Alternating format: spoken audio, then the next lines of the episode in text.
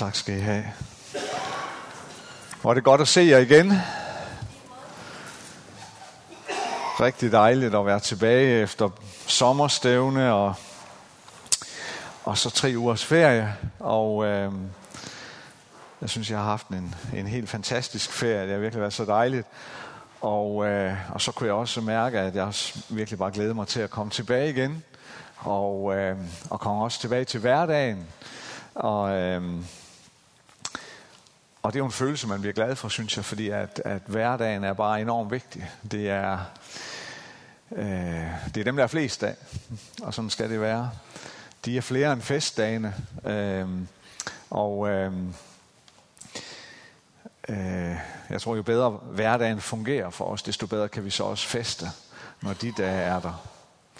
Så, øh, så det er bare rigtig dejligt at være tilbage igen, og... Øh, hente ny kraft øh, til den næste fest. um,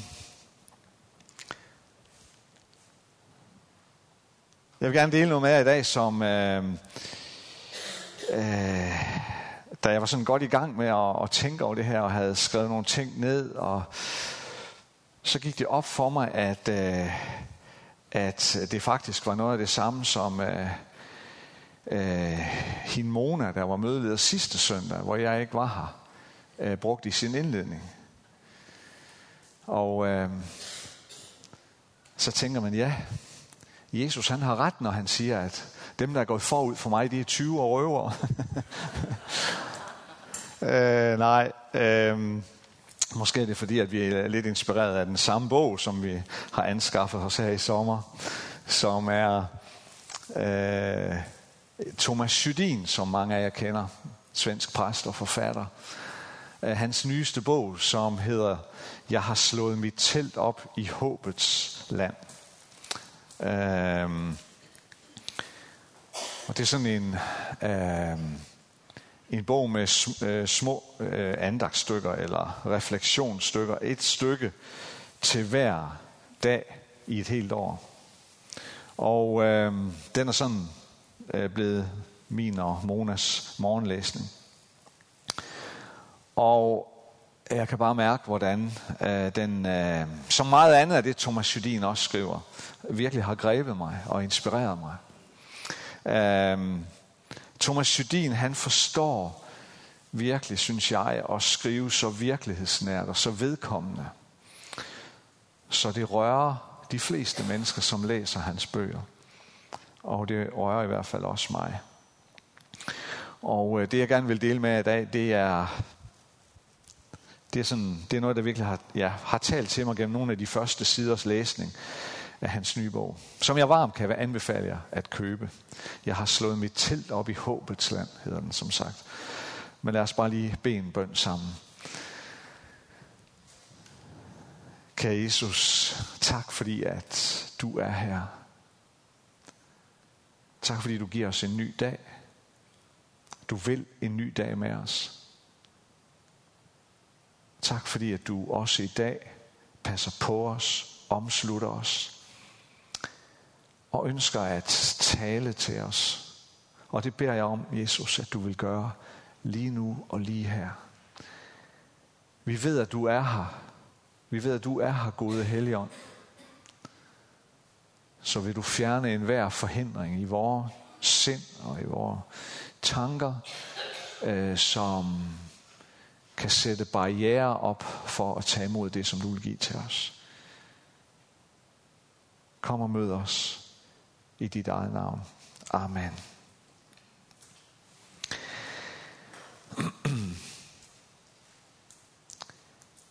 De bibeltekster, som Thomas Judin tager udgangspunkt i, øh, til øh, de her sådan 365 små refleksioner. Øh, det er fra den bibeloversættelse, som for en del år siden blev lavet af den amerikanske præst og teolog Eugene Peterson. Øh, og den, øh, den bibel eller den oversættelse hedder The Message. Um, den, er, den er ikke oversat til dansk, øh, desværre. Øh, Den er blandt andet oversat til svensk, og det er så det, Thomas Sydin bruger øh, i sin bog. Men The Message, det er de bibelske tekster skrevet på et, synes jeg, helt vidunderligt øh, hverdagsengelsk. Øh, et helt vidunderligt hverdagsalmindeligt engelsk. Og som sagt er den ikke oversat til dansk. Vil vi finde noget, der minder lidt om den, så er det måske den seneste, den der Bibelen 2020, som, øh, som udkom her ja, i 2020, øh, som, som, kommer, øh, som kommer derhenad. Men jeg synes, den her The Message, den, den, den kan virkelig bare noget. Øh, og øh,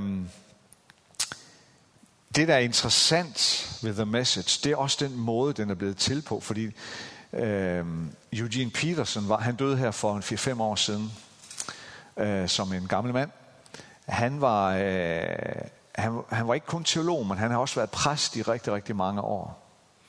Og øh, så hans, hans, øh, hans udgangspunkt for at begynde med at, at, at, at lave den her bibeloversættelse, så er det telefon. Øhm, hans udgangspunkt, det var den her, det var den der oplevelse af, at, øhm, øh, at han synes, at, at Bibelen trængte virkelig til at blive meget mere levende i den menighed, hvor han var præst. Øhm, han synes, at han, han kunne sådan groft sagt, meget groft sagt, dele menigheden op i to grupper. Øh, den ene gruppe, for, for den ene gruppe, der var Bibelen overhovedet ikke levende. Altså man åbnede stort set aldrig den bog. Uh, man har måske læst i den en gang. Uh, og nu uh, levede den faktisk ikke mere. Det var den ene gruppe. Men så var der den anden gruppe, som nok læste i Bibelen, men, men på en eller anden måde, så var det det, man det man fik ud af det, det var også det, som, det, var det, som man havde hørt for 30, 40 eller 50 år siden måske. Øh, og, og, øh, og det var de samme dogmer eller de samme læresætninger, der kom ud af munden på den her gruppe af folk, hvor, hvor, øh, hvor han jo også så nogle gange måtte udfordre dem og sige, hvad siger den til dig i dag? Hvad er det egentlig? Øh, du taler jo på et sprog, eller med, med et udgangspunkt, som, som, øh, som du også talte for, for 50 år siden. Hvad betyder den for dig i dag? Øhm, så hans drøm var egentlig, at, at jamen, hvad, altså, den her bog, den er så levende, så den taler til mennesker i dag. Og man behøver ikke at have levet for 50 år siden, for at den, kunne den kan tale præcis lige ind i, i, i, øh, i det liv, jeg lever her og nu. Øhm, så hvad er det, der skal til? Og, øhm, og så begyndte han bare at give den gas med at undervise i menigheden og undervise. Han underviste, han, han underviste solen sort, øh, for bare at konstatere, at det hjalp ikke rigtig noget. Det, øh, afsted kom ikke nogen forandring. Øh, indtil han begyndte på noget helt andet. Han begyndte at læse Bibelen sammen med sin menighed. Han, han lavede grupper, der bare mødtes. Som bare kom og som bare vidste, nu er det den her bibelbog, vi læser i sammen. Og så læste man et kapitel sammen fra en eller anden bibelbog. Og så begyndte man bare at tale sammen. Hvad er det, Gud siger til dig i det her? Hvad er det, du hører? Hvad er det? Hvad er det det her? Hvordan er det det her? Hvad, hvad siger det ord her, eller den sætning her, eller det vers her? Hvad siger det ind i dit liv? Og så, og så begyndte de at tale sammen. Så en, og det var det, der blev udgangspunktet, eller det, der begyndte at, at, at give liv til den her, som, den bibeloversættelse, som blev, som kom til at hedde The Message.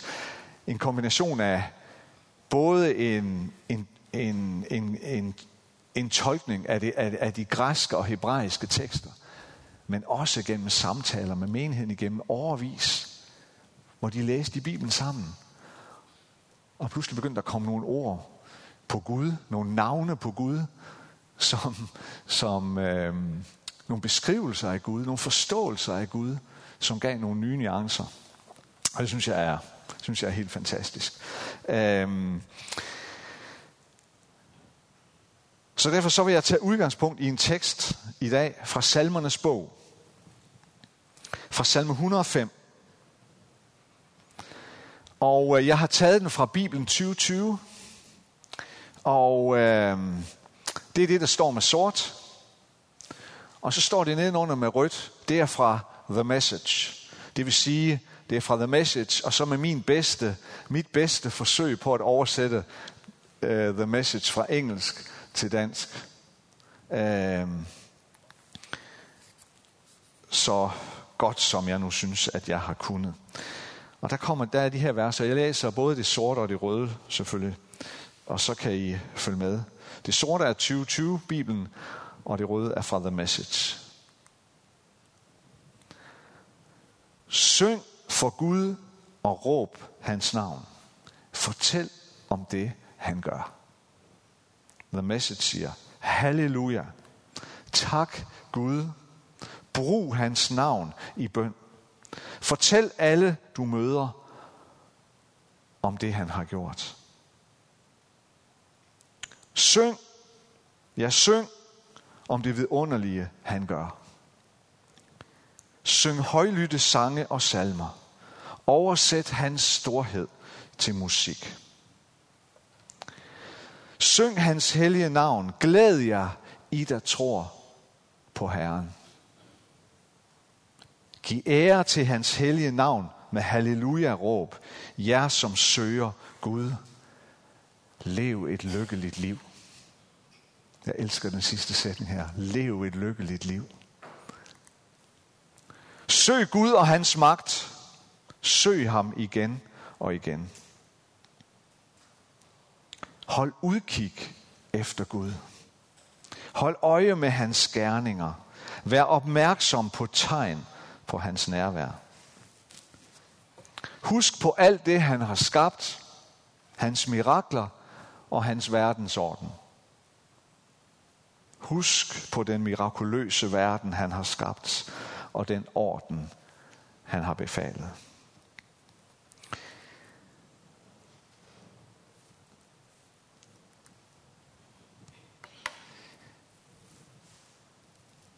Det, der især optager mig, det er, det er vers 4, og det er det, jeg gerne vil, vil fokusere mest på her i dag.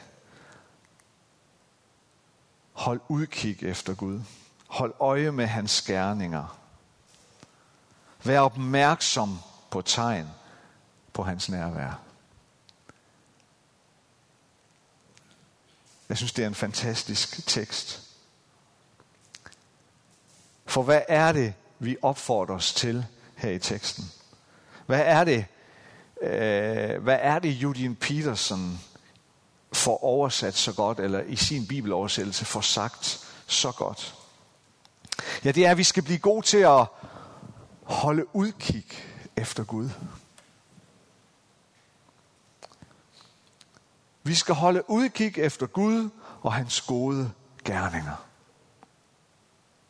Vi skal satse på, arbejde på og hjælpe hinanden til at blive bedre og bedre til at være opmærksomme og til at opdage og til at finde de tegn i vores hverdag på, at Gud er her, og Gud er os nær.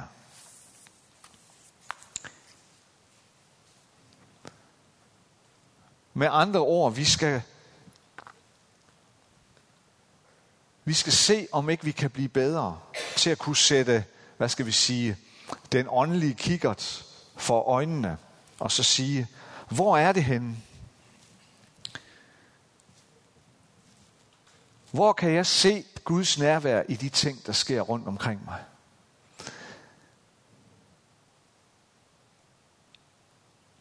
Hvordan kan jeg se, og hvordan kan jeg blive bedre til at se, at Gud er her? At Gud er særdeles nærværende. Hvordan kan jeg se, at Gud gør noget midt i mit liv. Midt i min hverdag, midt i min dagligdag og mit hverdagsliv. Midt i de ting, der sker i mit liv. Hvordan, hvordan kan jeg se det? Hvordan kan jeg identificere det? Hvordan kan jeg se, at Gud er her? i de mennesker, eller midt imellem de mennesker, som jeg omgiver mig med. Midt i, i de fællesskaber, som jeg er en del af, eller har været en del af, igennem lang tid måske, men også i, i, i, i de mennesker og hos de mennesker, som jeg måske møder tilfældigt, og må, måske kun møder den ene gang og aldrig ser igen. Hvordan, hvordan kan jeg holde udkig efter Gud? Hvordan kan jeg opdage de både små og store mirakler, der sker i min hverdag? Hvordan kan jeg identificere de ting, de hændelser, og se dem som nedslag af Guds indgriben og Guds nærvær?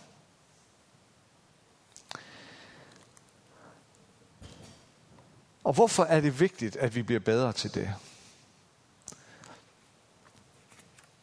Det er der sikkert flere grunde til. Men en af grundene, tror jeg, det er, fordi vi lever i en, i en verden, hvor den onde og det onde stadigvæk er en levende realitet i vores liv og i vores verden.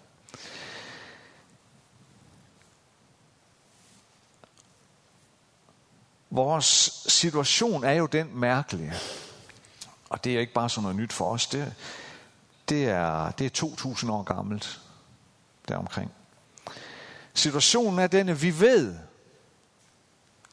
som kristne, som efterfølger af Jesus, så ved vi, at den onde, eller djævlen,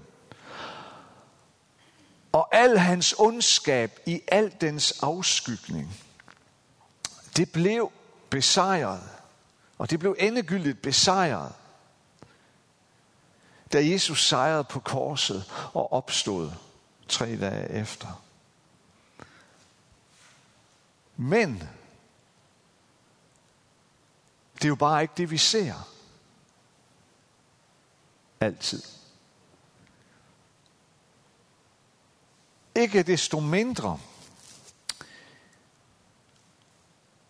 så bliver den onde ved,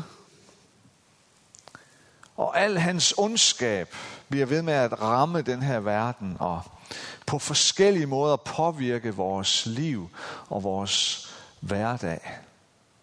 Og det er jo en, det er jo en paradoxal situation. Ikke? Vi ved, at han er besejret. Men han er her stadigvæk. Og han slås stadigvæk imod os. Han bliver ved med at, at, at ramme den her verden. Han bliver ved med at påvirke vores liv og vores, vores hverdag. Er det ikke rigtigt? På forskellige måder. Jeg kom sådan til at tænke på, øh, og det er måske et tåbeligt sammenligning, men lad os, lad os tage, tage den alligevel. Jeg kom sådan til at tænke på den der med, prøv at forestille dig, prøv at forestille dig, at du, er, du spiller fodbold. Du er, du er på et fodboldhold, og I, er, I spiller en fodboldkamp mod et andet hold. Der er et kvarter tilbage af kampen. Og du er på et hold, der fører 10-0.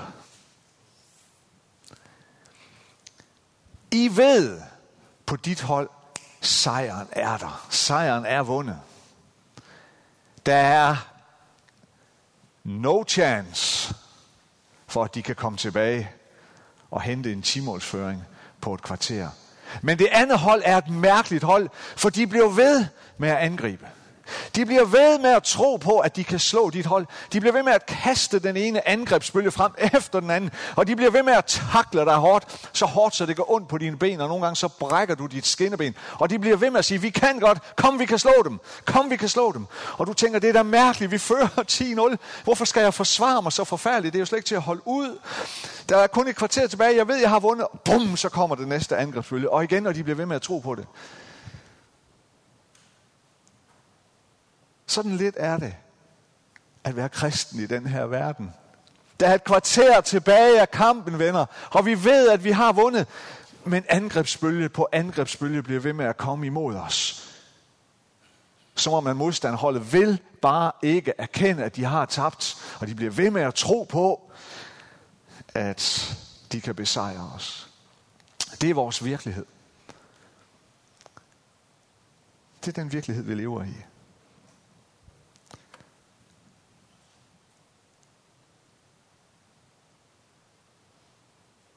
Jeg tror, og det må stå for min egen personlige regning, men jeg tror, at noget af det, der er definerende for, hvor godt vi klarer os i den virkelighed, hvordan vi kan klare os i den her fodboldkamp med et kvarter tilbage, og den her mærkelige modstander, der bliver ved med at agere, som om han tror på, at han skal nok vinde 11-10 alligevel.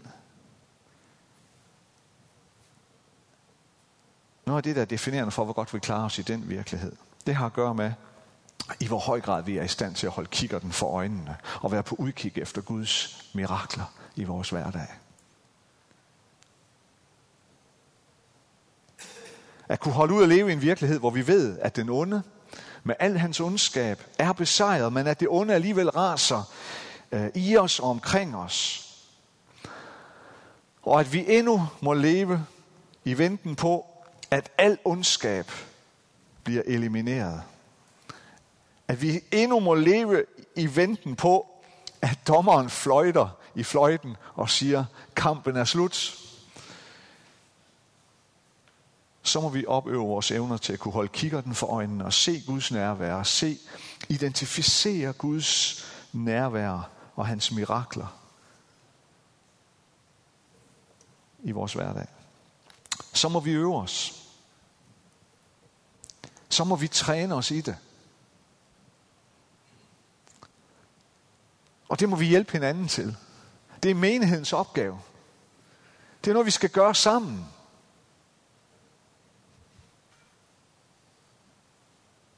Så må vi øve os i at stå op hver dag og sige til os selv, i dag skal være endnu en træningsdag. I dag skal være endnu en, en dag, hvor jeg vil øve mig i at se, hvad Gud har gang i i mit liv i min hverdag, og i de menneskers liv, jeg omgiver mig med. Jeg vil også i dag øve mig på at kunne identificere Guds nærvær og Guds mirakler, små som store, i den dag, jeg nu træder ud i. I de situationer, jeg kommer til at stå i, hos de mennesker, jeg møder, i de samtaler, jeg skal have –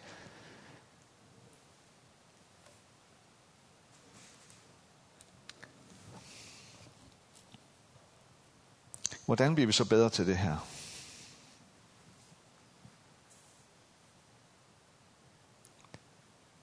Hvordan træner vi os i at blive bedre til at se og til at identificere Guds mirakler og nærvær i de dagligdags ting? Jeg tror, at, at, at et skridt, og der er jeg meget inspireret af det, som Eugene Peterson gjorde for mange år siden i sin menighed – jeg tror, at et skridt, det er at bruge, det er at bruge den her langt mere. Og sammen bruge den her langt mere.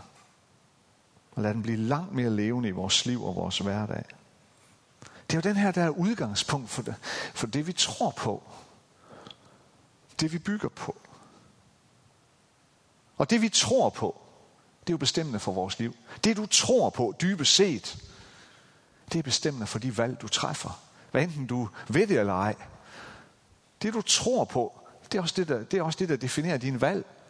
Eller det du ikke tror på, definerer din valg. Det, det, det er så svært at skjule, hvad det er, vi tror på. Vi tror nogle gange, vi kan skjule det. Eller vi tror, vi kan skjule det, vi ikke tror på. Det kan vi bare ikke, fordi før eller siden, så ser folk jo, hvad det er, vi vælger. Hvordan vi prioriterer, hvordan det er, vi lever vores liv.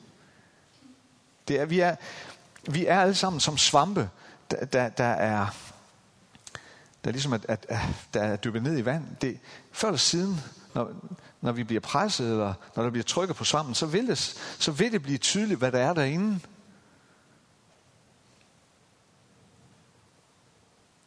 I Hebræerbrevet kapitel 4,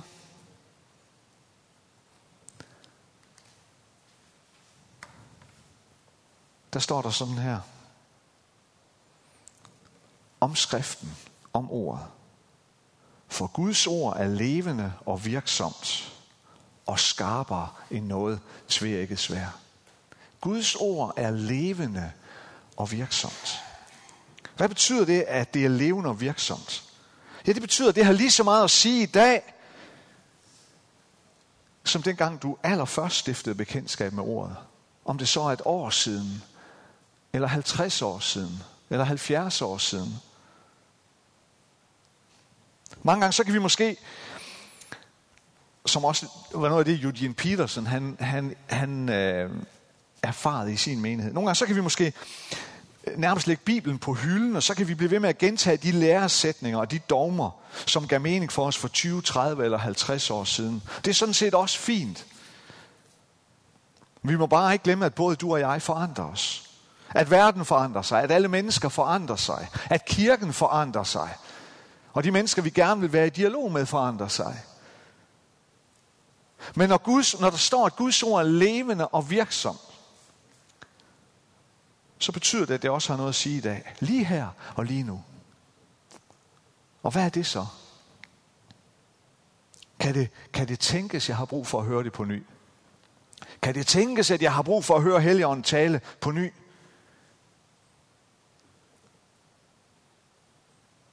Kan det tænkes, at der er brug for, at vi kigger hinanden i øjnene og spørger hinanden, hvad betyder det her i dag? Derfor så kunne jeg godt tænke mig at gøre noget her i efterårssæsonen. Det har, det har jeg truffet en beslutning om her hen over sommerferien. Da Joachim og jeg, vi kørte hen ad en eller anden interstate ned i det sydlige USA. At jeg vil invitere til sådan en bibellæsning, ligesom Eugene Peterson gjorde her i menigheden. Og jeg kommer til at invitere en hver, som har lyst til at bare være med til at læse den her bibel. Og så bliver vi enige om en bog, vi vil læse sammen. Og så tager vi et kapitel ad gangen. Og så læser vi den og prøver at læse bare sammen. Og jeg kommer ikke til at undervise. Det kan godt være, at jeg har et input eller to, men det er lige så høj grad jer, der skal have et input eller to. Og så ser vi, hvad det er, Gud taler til os ind i vores hverdag. Jeg tror, det er en, jeg tror, det er en måde, en af måderne, hvor vi sammen hjælper hinanden til at blive bedre til at se, hvad er det? Hvad er det, Gud gør lige midt i min hverdag? Hvad er det, Gud taler til mig om?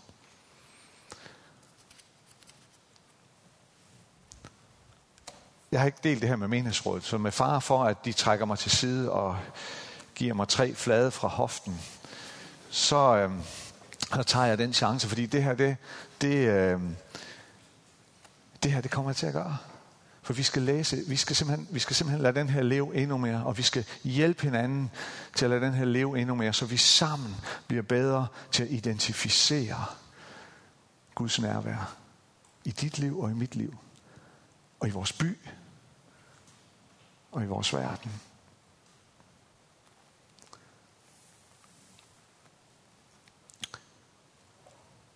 Og nu vil jeg slutte af med at, at bede en bøn.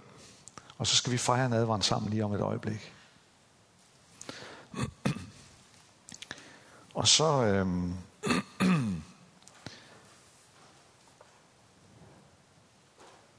så vil jeg rigtig gerne bede en bøn for dig, som, som sidder lige nu her og tænker, åh, det her, det vil jeg, det vil jeg gerne blive bedre til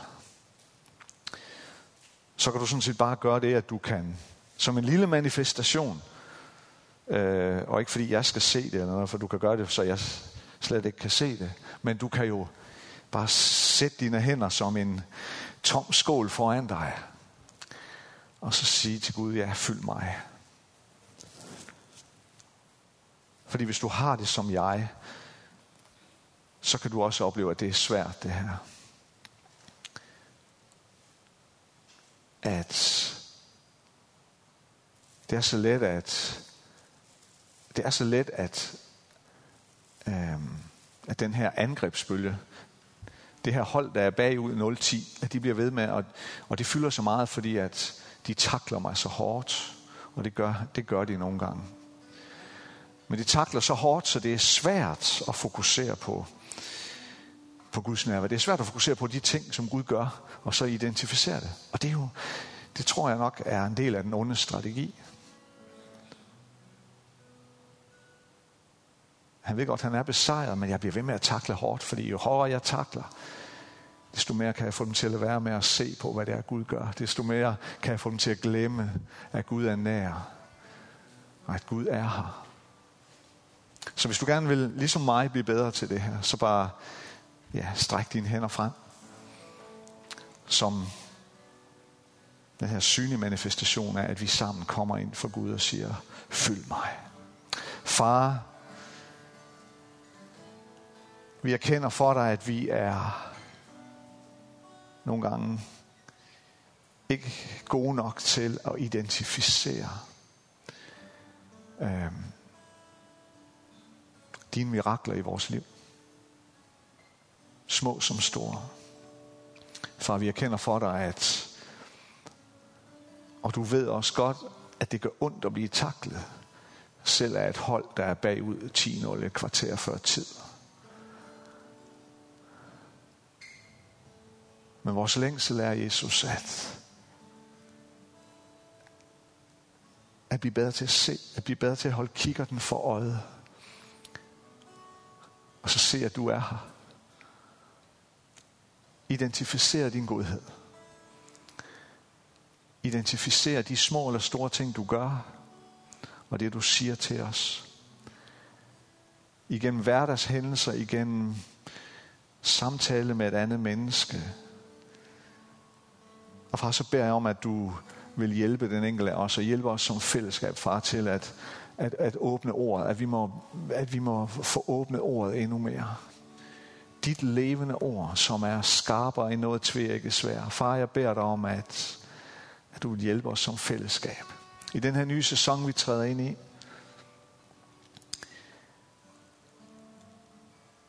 hjælp os til at bruge ordet og at det må styrke os i at kunne holde udkig efter dig og al din godhed. Det beder jeg om din hjælp til, far, i Jesu navn. Amen. Amen.